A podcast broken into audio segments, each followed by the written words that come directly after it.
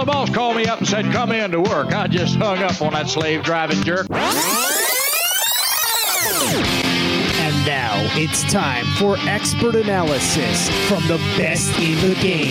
This is BeezSheez Wrestling with Mike Davidson. I'm a former producer of wrestling, and I had to tell people here's what I need in a promo, here's what I need in a match, and here's why you have to do it. You tried to be cute, you tried to be clever, and you came off undervaluing the guy the promoter is paying thousands of dollars to get into the ring with you. Special guest star, the Mecca, Shane Madison. Madison. Jealousy is something that the Mecca Shane Madison has had to deal with my entire life. It doesn't matter because I guarantee that the Mecca will win. And producer Chris. He's just a money making machine, that guy. As somebody who's featured regularly on their program, I don't think he's going to be able to take enough time away from his other ventures. The guy is a mogul. And now, BeezSheez Wrestling. BeezSheez Wrestling. It's episode 81 of the BeezSheez Wrestling Show. Are you ready, producer Chris? You know it. Are you ready, Mecca Shane Madison? I'm ready. I mean, are you really ready, Mecca Shane Madison? Could not be more You ready. have gone over and above talking about how you're going to win this Rumble to Remember. I last I heard there's 50 guys in there. 50.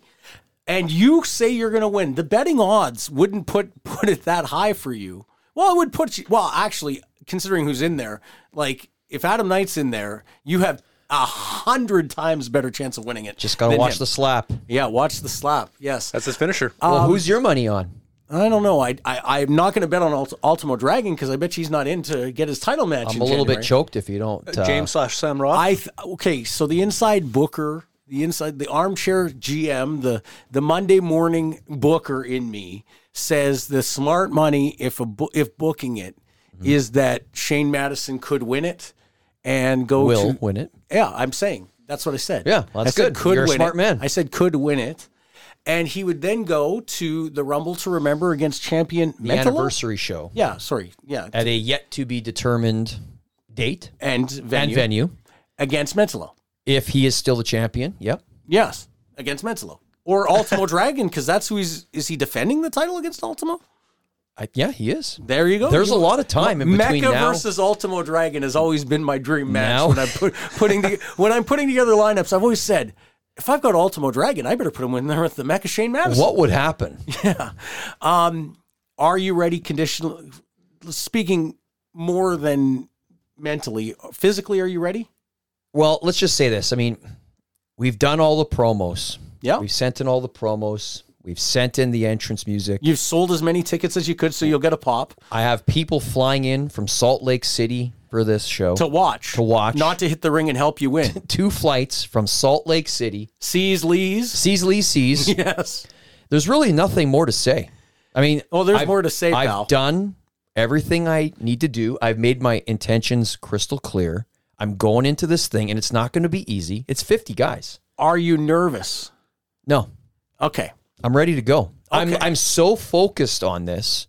This has been like I've been just thinking about this relentlessly Yeah. for the last two months Yep. since the back to school bash, and this will be the biggest, most important show of the year. And I want everybody to buy a ticket if there's any left, Yep. because you're going to see something really special, and you're going to see the beginning of this story. Friday night, Don't November 17th. It's CWE's November. The show isn't all about you today, by the way. We've got Well, something should be. important coming. Third uh, Friday night, November 17th. It's CWE's Rumble to Remember at Holy Eucharist Hall. This Friday, Yes. you got it. This Friday. tickets cwetickets.com Good luck. it's better to get them online i will tell you and i will also tell you there are not many left How are you going to get a commission if you sell them online? You should tell them to call your personal cell Well- phone and you can get the, the spiff. let me tell you putting out that website is costing me a lot of commission Yes. but at the same time i'd rather it go to the company so it's used to further the product All right. i'm so a company guy you know that mike davidson The Mecca Shane Madison is returning Rumble to Remember this Friday night. More importantly, in episode 81, we're getting on the phone. We're doing an interview. One of the biggest uh, moments of 2023 in the in the Canadian wrestling scene, not just local wrestling scene, was a horrific injury that happened in a CWE ring to Robby Royce, who's a legend of local wrestling. He's been so gracious with his time. He's going to join us after the break, and he is going to be he's going to open up. We need to hear it. This episode of BeezSheez Wrestling is powered by First Row Collectibles, Canada's online and in person collectible store, where you'll find the coolest sports cards, autographs from your favorites, and of course, wrestling collectibles galore. As a loyal BeezSheez Wrestling listener, you can get a discount on your purchase using the code Bees She's. That code is B E E Z S H E E Z, one word, to get 10% off. Visit the store online, firstrow.ca, or instead of click and order, go brick and mortar. Meet the guys at First Row in person, 1835 Main Street, Winnipeg, Manitoba. First Row Collectibles, Canada's online and in person collectible store.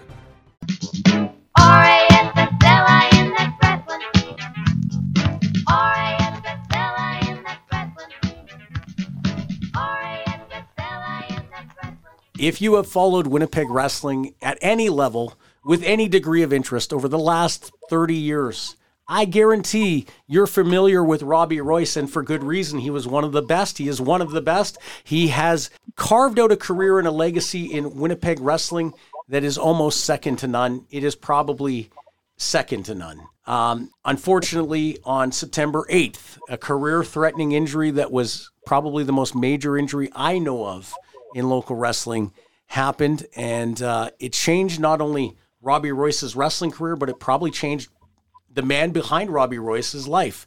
And today he joins us and we're going to talk about it. How are you doing today, Robby Royce? Uh, well, obviously I've been better, but uh, I'm glad to be with you guys. I appreciate you making time for us.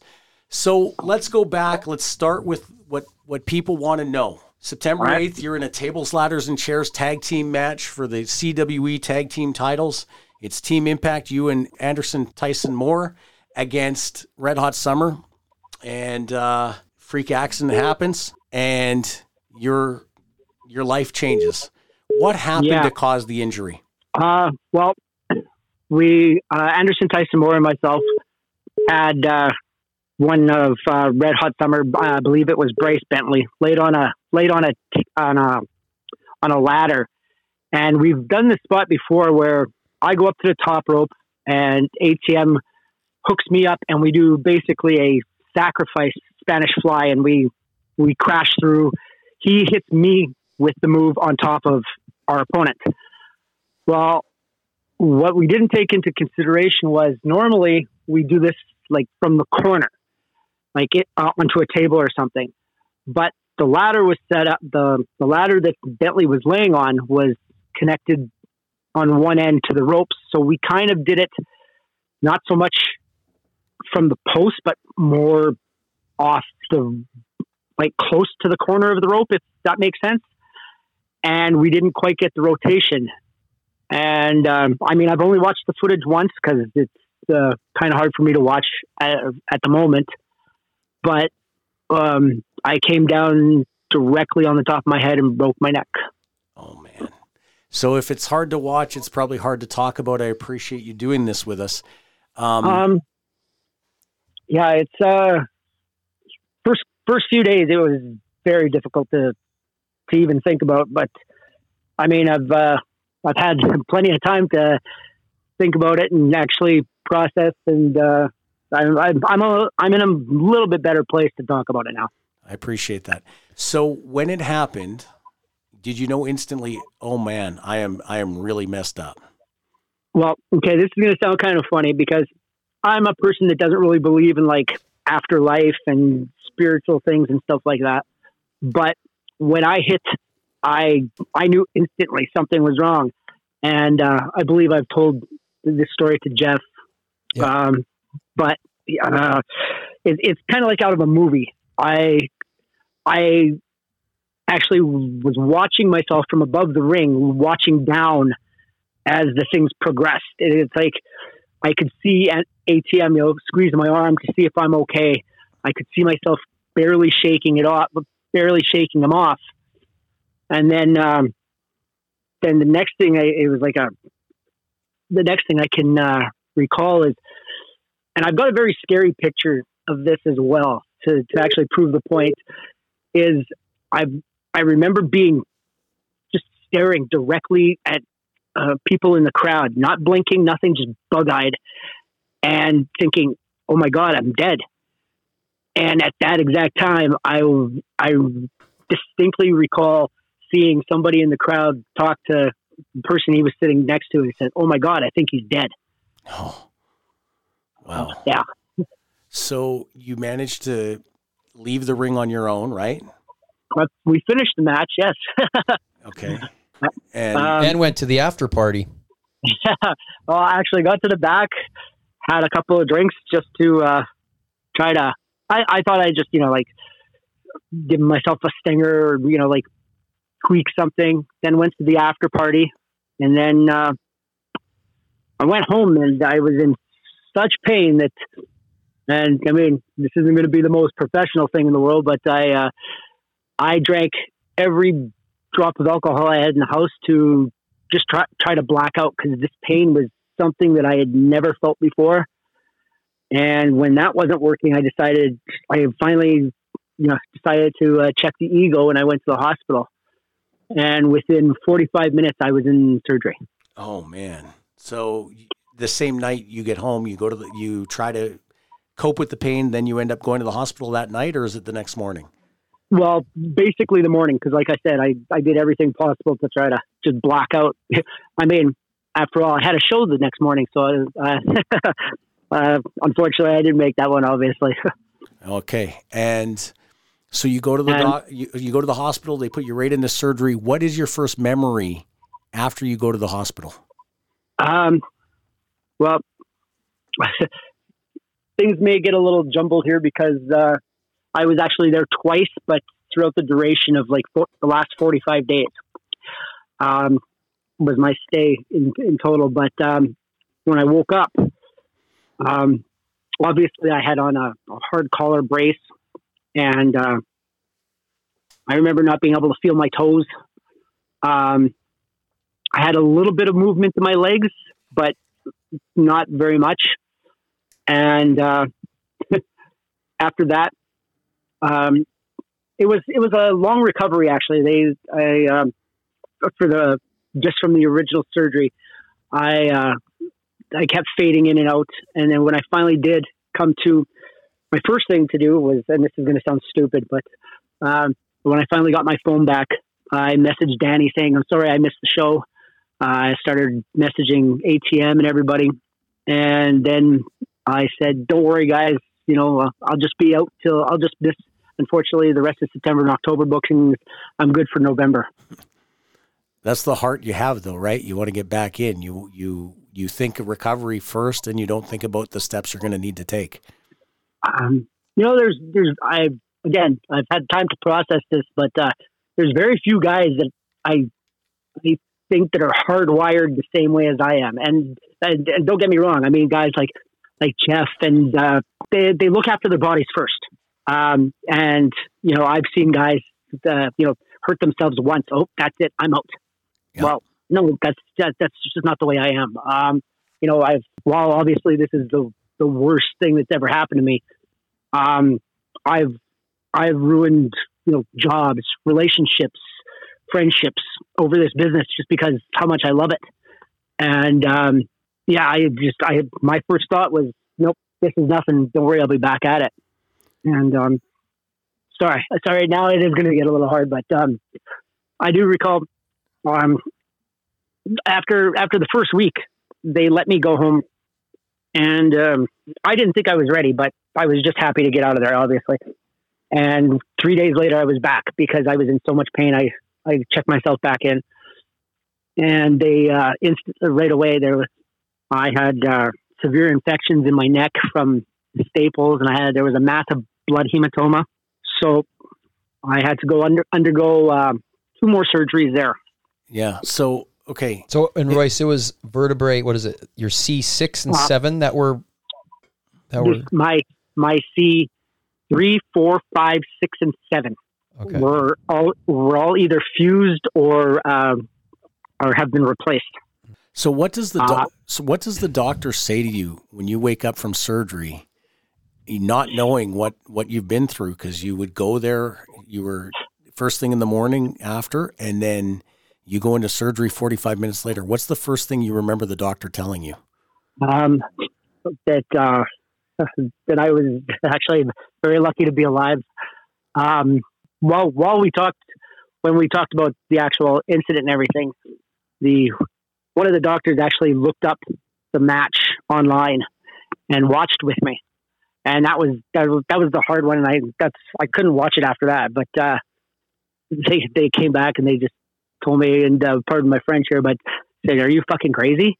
Because you know here and, and the fact that I finished the match.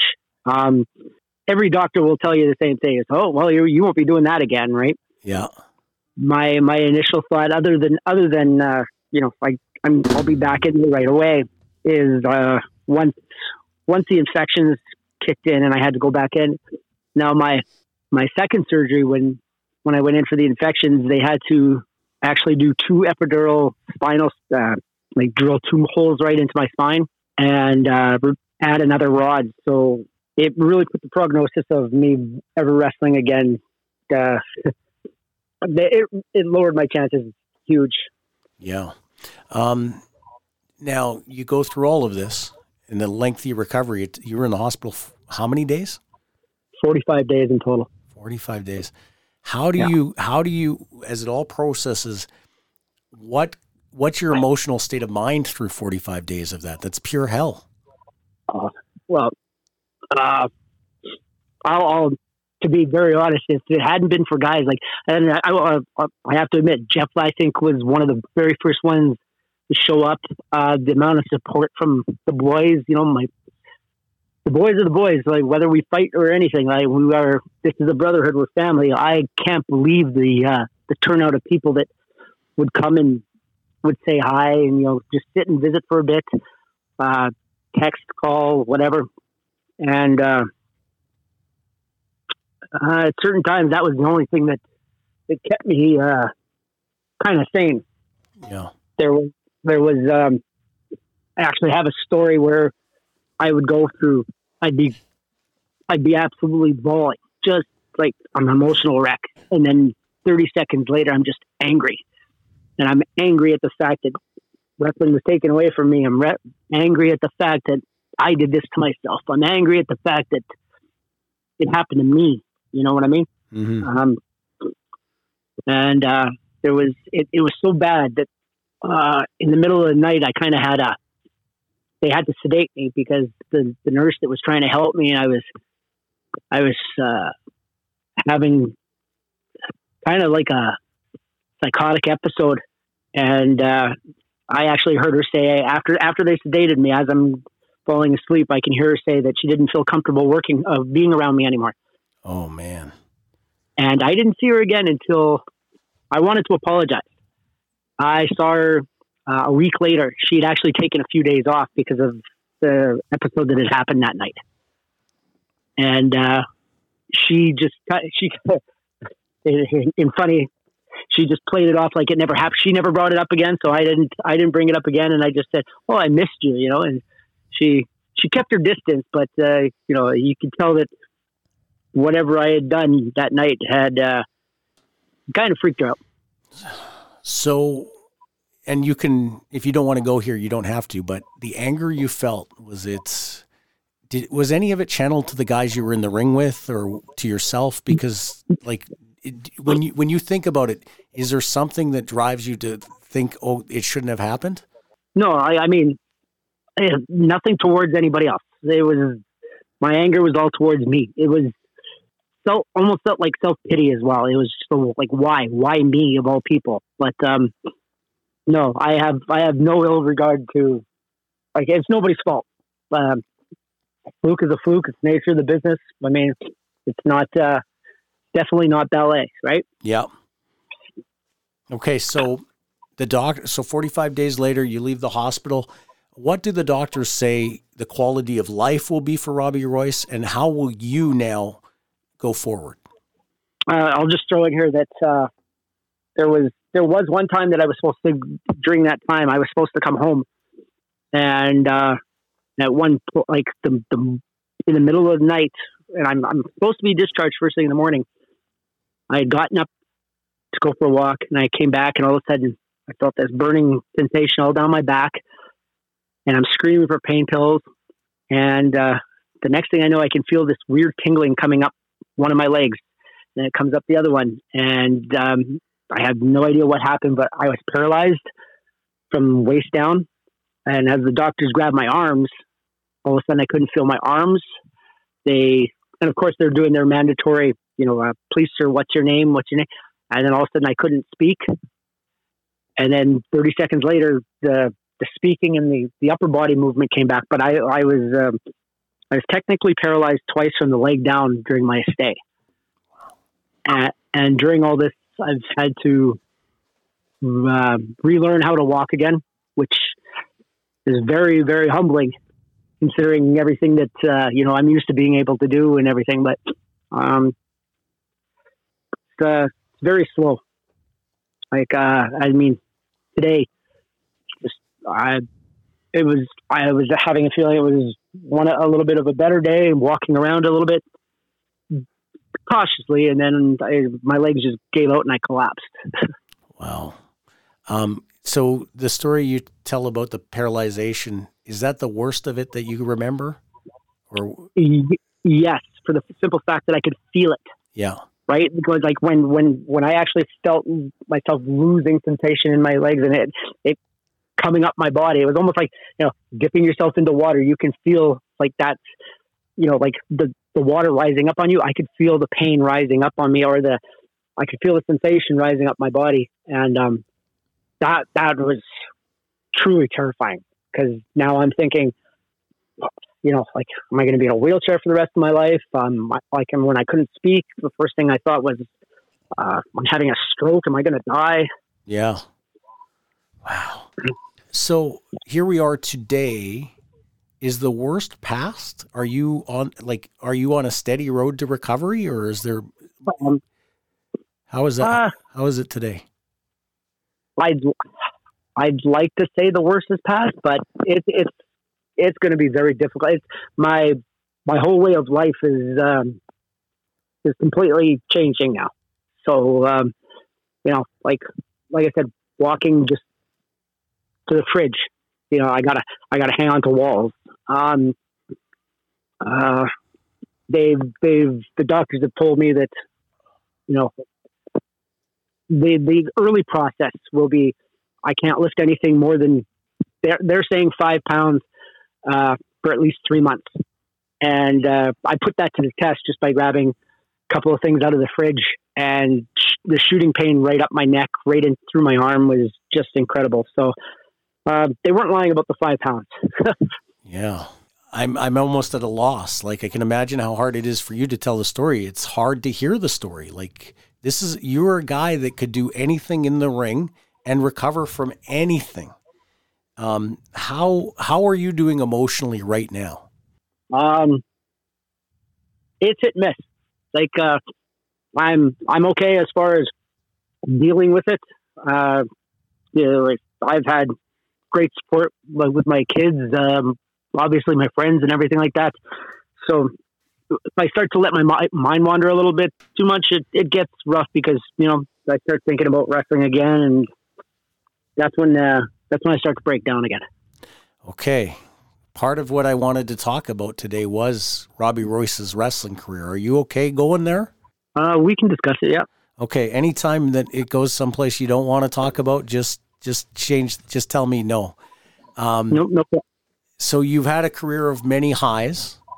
Yep. I, I have a theory what your biggest high was, but what would you say is the number one moment that you wish you could go back and relive in Robby Royce's career? Me versus Steve Corino at Le Rendezvous.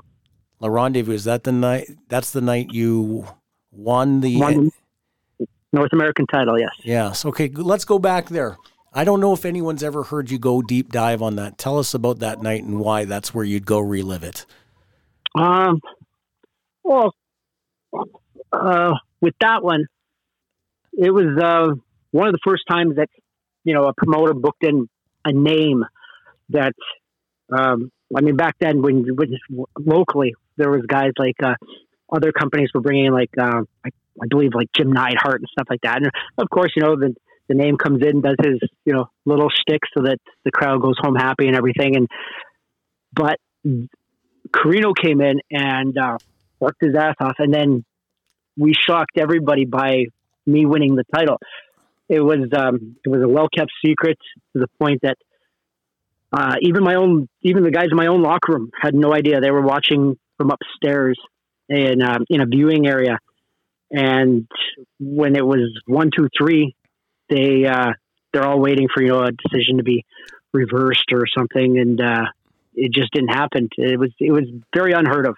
Yeah, and the reason for that was that uh, they were transitioning Steve from being the NWA North American title to a couple days later he became the NWA World Champion, right? Uh, yeah, within a week. How much of that was Ernie taking good care of his top guy and using his NWA pull? Um, I, I think it had a great deal to do with it. I'm sure it was him wanting uh, the big feather in his cap, Yeah. but uh, I don't. I don't look at it that way. I look at it as it was uh, a better moment for myself than him. Oh yeah, you got to, and Steve Corino to this day puts that match over as one of his favorites ever, right? I was at that show. That was an outstanding match. I remember it. I remember it vividly. yeah. What does Steve say about that match? Um, oh, he he loves it. Uh, I know he's he's been quoted in like uh, several books and stuff like that, and uh, as uh, me being in his you know top five or ten guys that he's ever worked with. And actually, a couple years ago, when I found when I found a copy of the match, my son um, visualized it and threw it up online, and Steve was so happy. He was we we were talking back and forth for a couple weeks about it. It was nice to see the match still holds up to this day. Actually, Around that time, your your time around 2000 2001 for CWF and Ernie Todd, you were the king of the territory, and and the leader of the pack, and your work spoke very loudly for itself, and it was untouched. Um, what what during that time? What what are other some of the other highlights of your of your run during that time? oh, I'd say uh, The garage sale. the garage sale. That was that was the that was definitely the end of CWF. But um, Yeah, You have to tell that story. you see, Darren Dalton has a version that he's been telling forever. is it accurate? And, uh, to a degree, to a degree, he he claims that there's uh, there was many many tears shed by myself to sell the points to Ernie that to make it seem like I didn't want to do this and everything, but that didn't happen.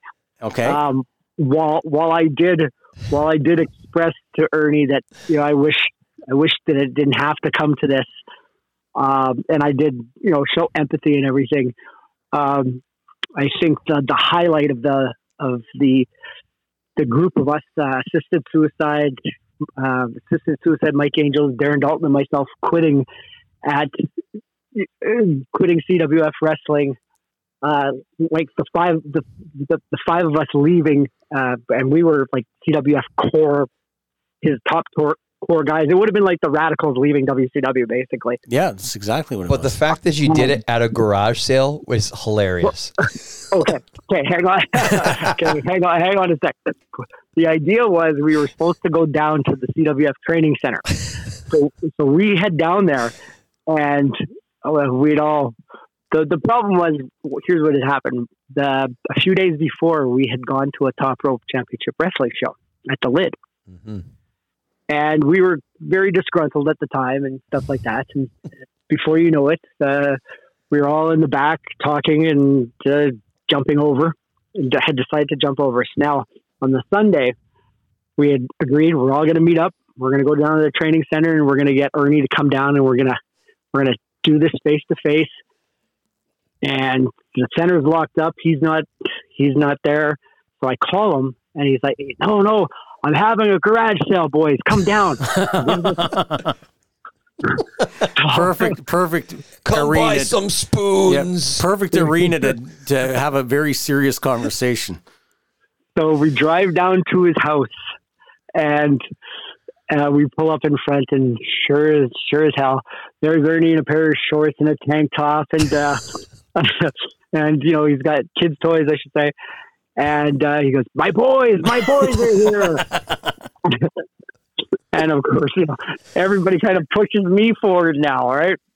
And uh, so I proceed to, you know, tell Ernie that we're unhappy And uh, I mean, obviously, it's it's got nothing to do with the push because I was the booker, right? I mean, things were matches wise and everything. Um, things were great. It was it was Ernie getting in the way of Ernie, basically, that was killing us.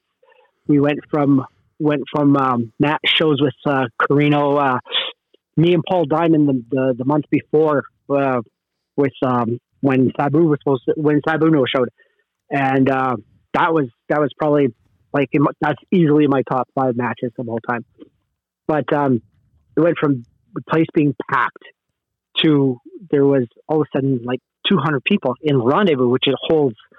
I, I think it held five or 600 at the time, hmm. and we it was all because Ernie wouldn't bother promoting. He wouldn't put up posters, and we were, were arguing with him about. It. He goes, "Oh, they know it's there. They'll come," and and that that was that was it for us. And then he started he started stepping on every aspect of the booking that I was doing. It didn't matter what the segment was; he had to be involved. He became the uh, the Eric Bischoff, or how, how you want to, however you want to look at it. Just couldn't do it anymore. And actually, so when, when, you we, when you came over to Top Rope, Royce, you and I had a got off to a little bit of a bumpy start there too. Yeah, you know what? That was in in all honesty, I can chalk up part of that to myself. Um, during that time period, during the CWF time period, I had a chip on my shoulder bigger than anybody, mm-hmm. and I I don't regret that at all because that's who made me who I was in the ring. Mm-hmm. Uh, I I was untouchable because because of that chip, but people read it the wrong way. Um, Jeff, you were you were friends with Darren Dalton and you know, so I, there was transition that way. But I hadn't really had like other than other than with uh, certain guys that were in top rope, like uh, Mike and uh, I believe Vance was still there, and Brian Jewell, and that. Uh, other than certain guys, I didn't have a lot of familiarity or a, a bond with them.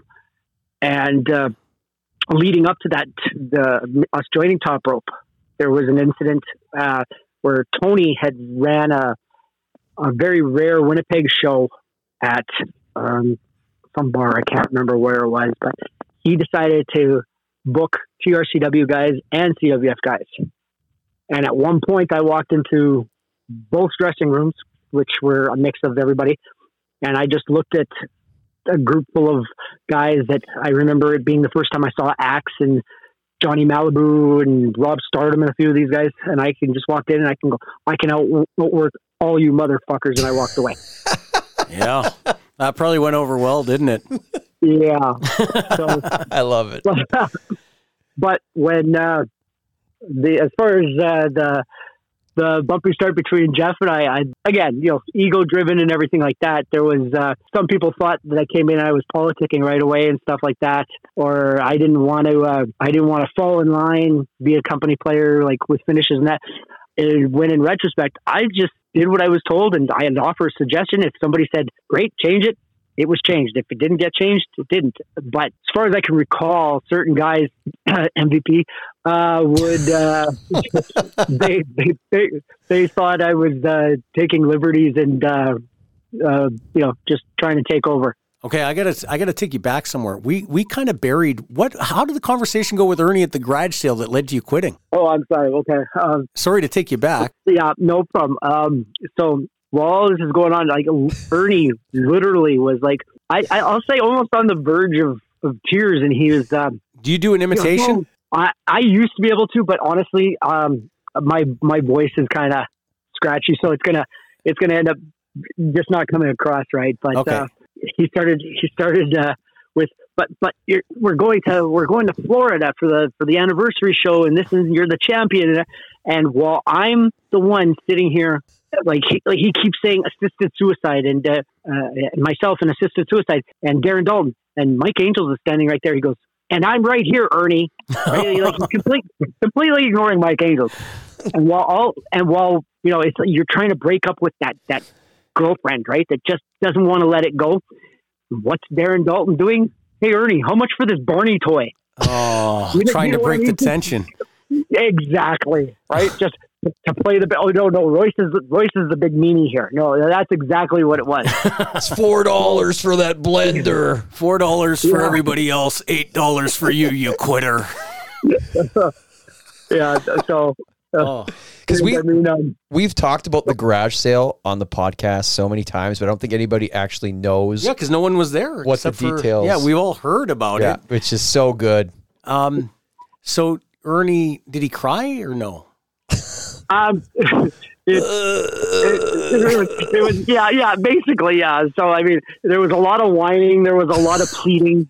Um, Spider, wait till I get Spider on the phone. Yeah, Oh man, that that's a completely different story on that one. So, the, um, but it got to the point where, uh, as uh, you know, as I had said, no, I'm you know, I'm not changing my mind. You know, this is it. This is it.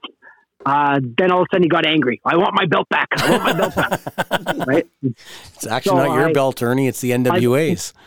and that's exactly what I said to him. so by the time I got home, I had uh, I already had messages on my machine from uh, I believe it was Bill Barons at the time was or, or Howard Brody. Bob Trobick, maybe the lawyer, because I got a letter from him once. No, no, it was it was whoever was the vice president of. Uh, no, Ernie was the vice president, or was Ernie president? Uh, at that time, Ernie became president in 2004 or five. Okay, so, So- I, it, it might have been Barons then. Yeah. Uh, you know, him wanting me uh, like.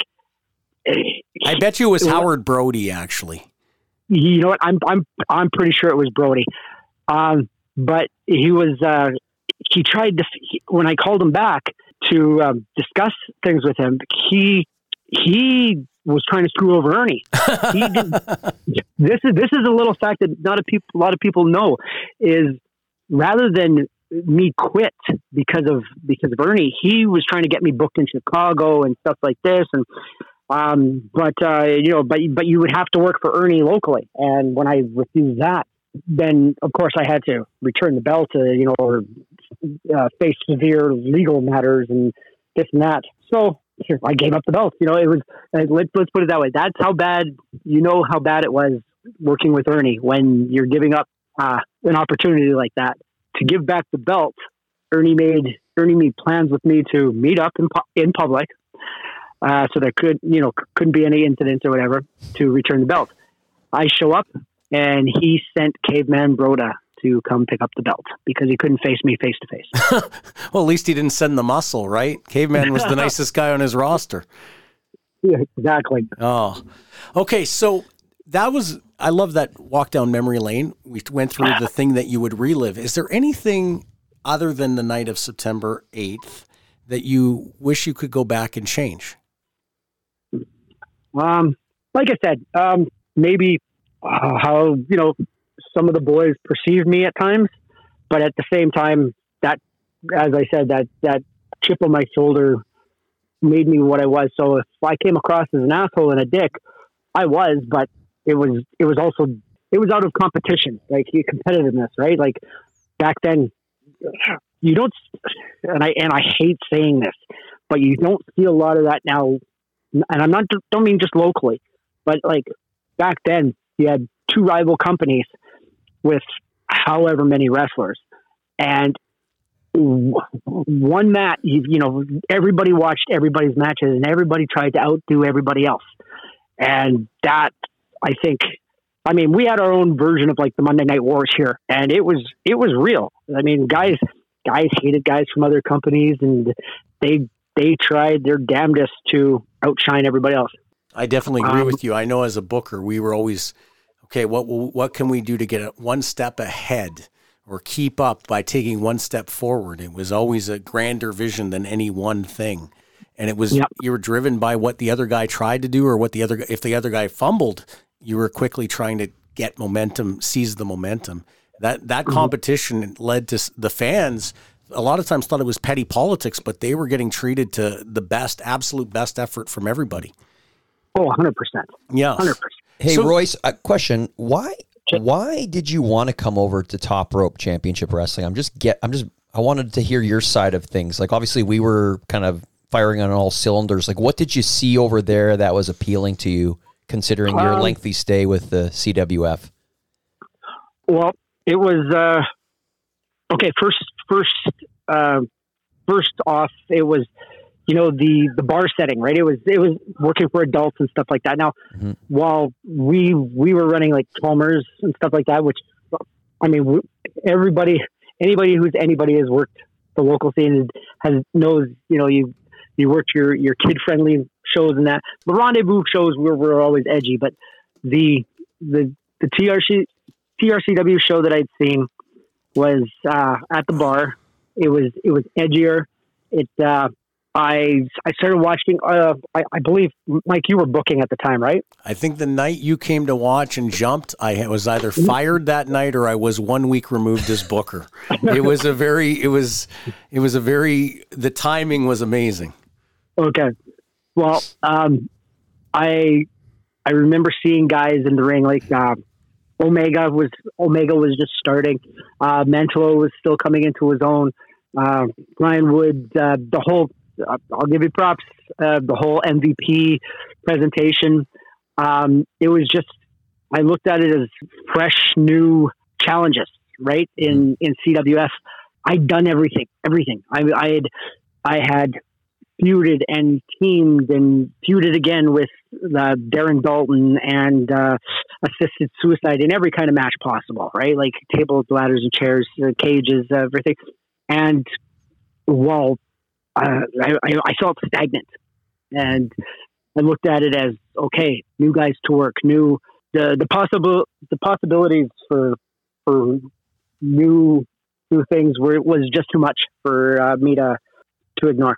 Good, good point. Um, at that time when you made the jump, Paul Diamond had just left Winnipeg from like stopped working CWF and moved, and then you left. How? Why is that? Why Ernie could never recover locally? Like he, it was, it was a sudden snap of the fingers, and he lost everyone. Um, Paul Diamond went back, uh, went moved, moved back to Texas because his uh, he had been here because he came back to Winnipeg for just a year, year and a half uh, because his father was in poor health, and uh, when his father passed away, uh, Canada wasn't for him anymore. He was too used to living in the states, and he he left. And then when we left, I don't know whether anybody wants to admit it or not, the the guys that jumped to TRCW were were his core guys, were his Radicalz. And You guys were the heart and soul. Yeah, it left him with just Spider and Easy Rider, and and then Easy Easy had only come back after I left actually. okay, I think I think. But uh, he didn't he didn't have like the way I, I, can't speak for like how that locker room was afterwards. I, I do know that Ernie would have had his hands on everything and nobody would have was able to ever able to I'll, I'll say control or even manipulate Ernie the way I could. Like I would give Ernie X amount of rope so that he would leave all my stuff alone. You know what I mean? yeah, and it it made for a good product. Well, when we left, I'm sure Ernie was just all over everything except for letting Spider do what Spider wanted to do. As far as I know, I mean, again, I I had no contact with anybody from CWF at that point.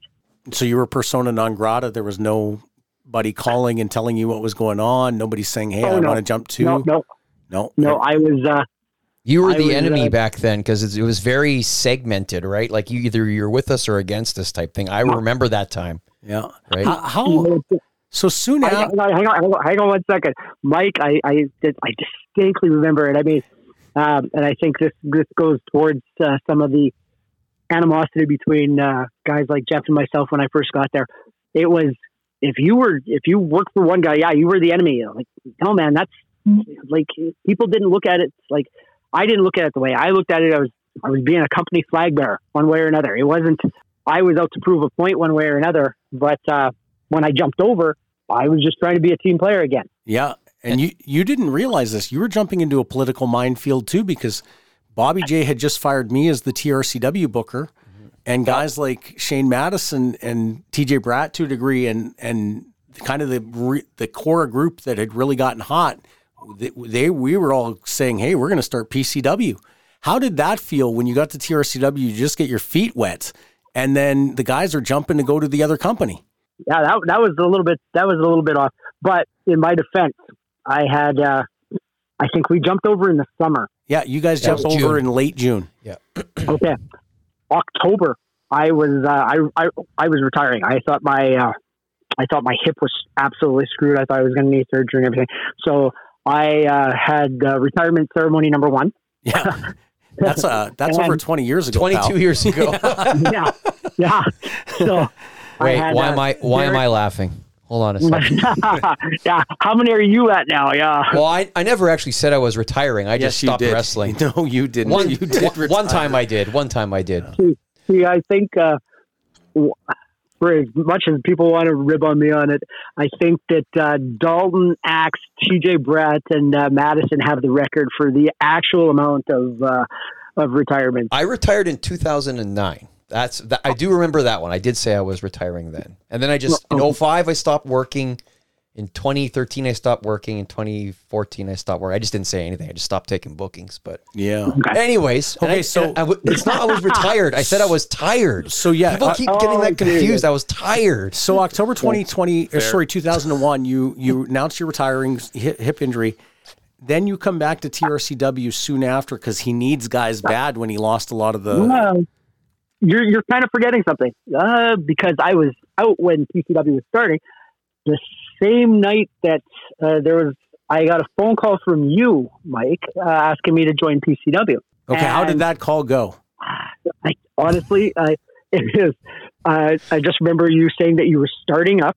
Yep. And you you were you were uh, you were wondering if I'd be interested. Blah blah blah.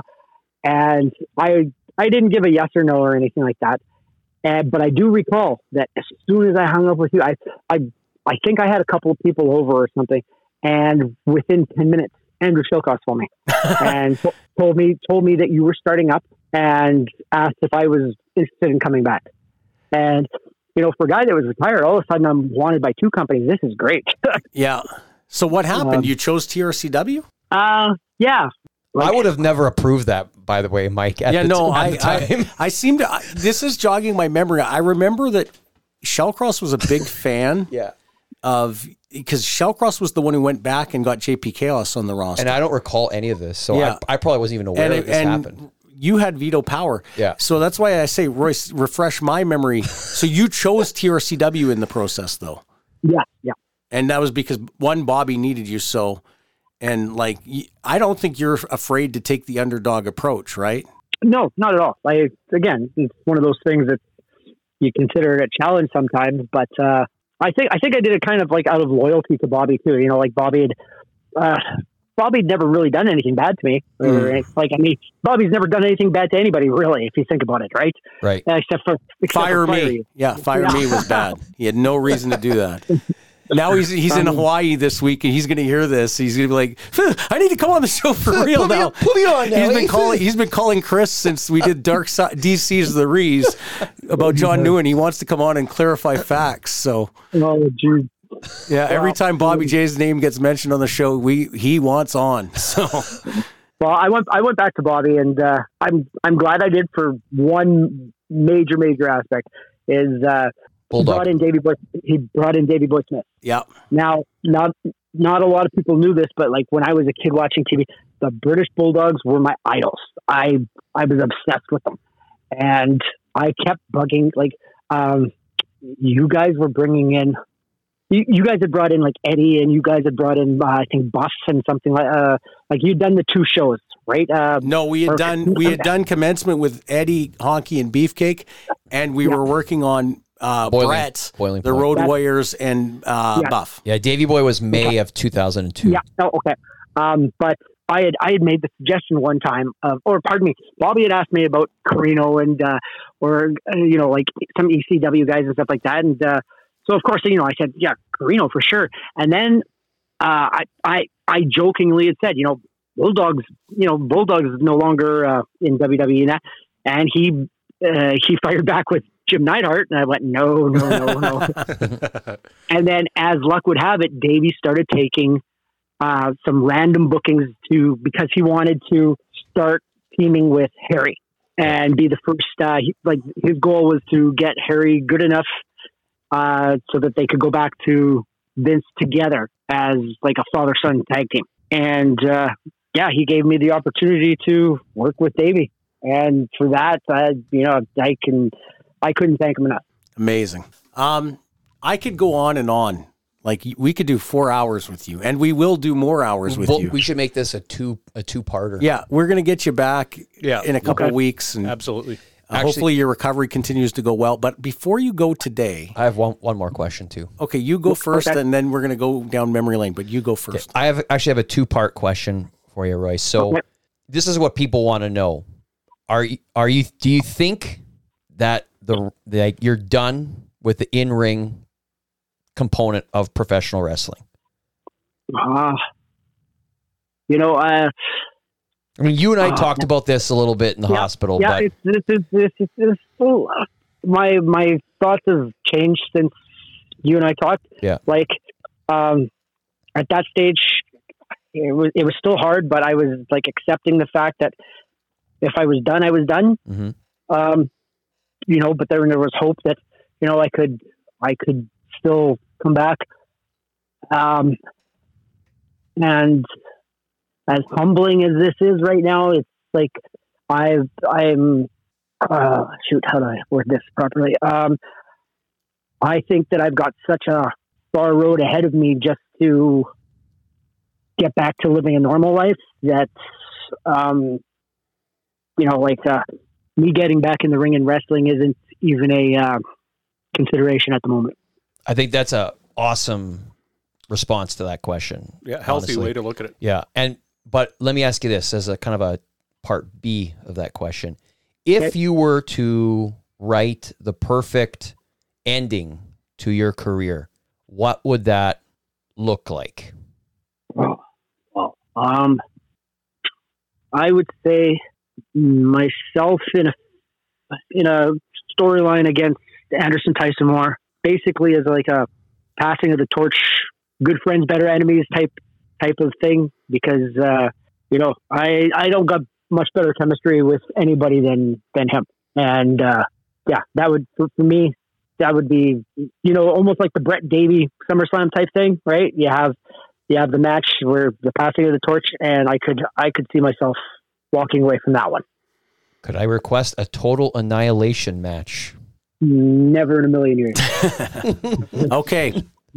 what I was going to take, where I was going to take the interview, won't be as good as that. So we're going to, that's a perfect ending note for part one of our talk with Robby Royce. There will be a part two in the coming weeks. This was great. I hope you're doing well. And uh, I, I hope sharing your story, I hope it helps with the clarity and, and the emotional aspect of what you're going through. All right. Well, thank you guys. It Yeah, was, man. Uh, Really it was appreciate a it. pleasure. It's a pleasure sharing this. Thank you guys. Thanks, Thank you. man. This is your BeezSheez Wrestling Event Center. We start in British Columbia. Friday, November 17th, 365 Pro Wrestling is in Victoria. Friday, November 17th, Glam Slam Wrestling is in Vancouver. Saturday, November 18th, Thrash Wrestling comes to Penticton. Saturday, November 18th, 365 Pro Wrestling comes to Richmond. We shift to Alberta.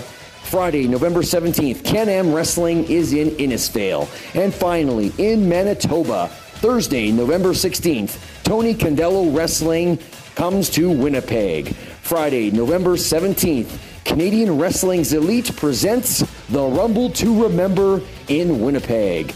Saturday, November 18th, Canadian Wrestling's Elite is in Morden. And finally, Sunday, November 19th, Canadian Wrestling's Elite returns to Dauphin. And that has been your BeezSheez Wrestling Event Center.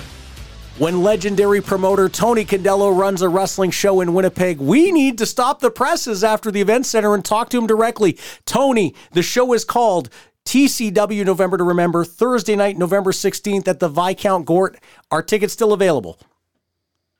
There's a few left. Uh, I only have uh, approximately 15 tickets left. No, hopefully people call you to get them. How would they get them? At the door or do they have to call you? No, they can get them at the door right now. Yep. What are uh, who's on the show? Well, I got people from Edmonton and Massive Damage, and I got the girls. I even forget their names now because I don't have the book in front of me. But anyway, it's uh, hell of a card. Ladies in Action is called. Ladies in action. That's perfect. Not too many Winnipeg promoters book ladies. So, although WPW does, but TCW is going to have ladies on the show. Um, what can people expect to see who come to the show? What they expect, they're going to expect professional wrestling. It's called, and not too many promoters respect that word or the wrestlers. Uh, you're going to see professional wrestling at its best. That's what you're going to see. As always, that's what people have been expecting from you for over 50 years. How many years? Uh, it's 51 now because last year was the 50th anniversary of Tony Condello promoting. I remember these things. I know you do. Where did the time went? I can't believe it. Yeah. So this is going to be your probably your last show in Winnipeg of 2023. Um, it's for charity. What charity are you aligned with? It's something for a children with cancer or something like that. I forgot the name too. You have to excuse me, but I haven't got the book in front of me. I'm just uh, Do you, do having you some Chinese, Chinese food. I'm eating. oh Chinese food? Oh, excellent. This is perfect. Um, I can tell you this. Team Brody Foundation. Team Brody Foundation. Perfect. That's excellent. Thank you, Chris, for finding that for us. So Yeah, that's the one. Yep. one thing everybody can can rest assured when Tony Condello, TCW, puts on a show, there's going to be professionals. They're going to respect professional wrestling, and you're going to and they're going to have fun at the event. Absolutely, right, Tony? You could say that hundred percent, my friend. That's what I'm there for. Yeah. How much are tickets? Uh, Thirty dollars for adults and twenty five dollars for kids. And they can get them at the door, but there's probably only about 15 left. That's what I counted. Thing fifteen or twenty, one of the two. Okay, and we'll share the event on on our social media so people can see it on our social medias. And and Chris, you have something to add? Yeah, a jewelry giveaway I'm seeing here on the poster, as well as a wrestling action figure giveaway for fans. Oh, excellent, excellent. And who's on the I have, poster? uh, I have a guy that uh, sells jewelry, and uh, he's very good. He gives a lot of a lot of stuff away for a door price or whatever. So you have to come down and get one. Uh, on the poster, I see uh, Bobby Shink, I see Rob Stardom, and uh, two folks I'm not aware of. Massive damage. Massive damage. And one of the ladies that are in action. That's right. Yes. Excellent, Tony. Yeah, I got a, Sorry. I got an up, I, I got an Aboriginal wrestler there. Her name is uh, whatever it is. I forgot. She's incredible. Excellent. Where's She she? Where's she from? She's from uh, Hamilton. Hamilton. Okay. Well, we'll we'll we'll share that on social media exactly what it is. We'll try to find out the card. And uh, just, I appreciate you taking the time. You didn't have any notice that we were going to call and put over your show, but we wanted to make sure that our listeners knew to get down to the Viscount Gort Thursday night, November 16th, TCW, November to Remember. It's a Tony Condello production. It will be something else. Thanks, Mike. I appreciate me talking to you. Uh, you were a hell of an answer, I'll tell you. I think you beat. I, I think you beat Joe Yellow. You're far too kind. Thank you, Tony. Thanks a lot. And I hope you can make it to the matches.